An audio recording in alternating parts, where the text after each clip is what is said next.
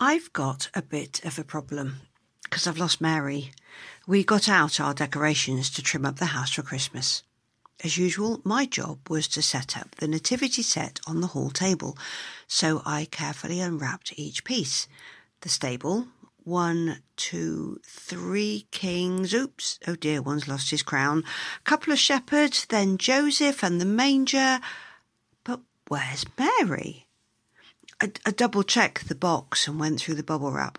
Nope, Mary had definitely gone AWOL.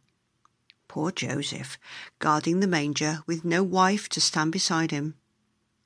Somewhere at the back of my mind, I seem to remember that Mary got separated from the rest last year when we packed away after Christmas.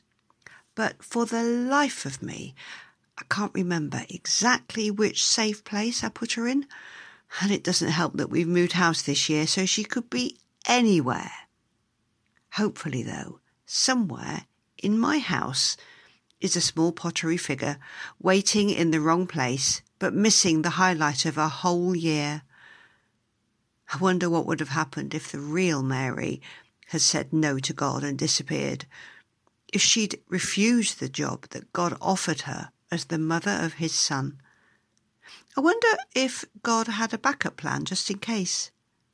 But Mary did accept her role, and she was in the right place at the right time to bring the long promised Saviour of the world into being. She accepted her role with amazing grace and obedience. She said yes and trusted God enough with her life and the life of her baby. Because she didn't run and hide, she was in the right place at the right time to accept that she could fulfill the job of all jobs.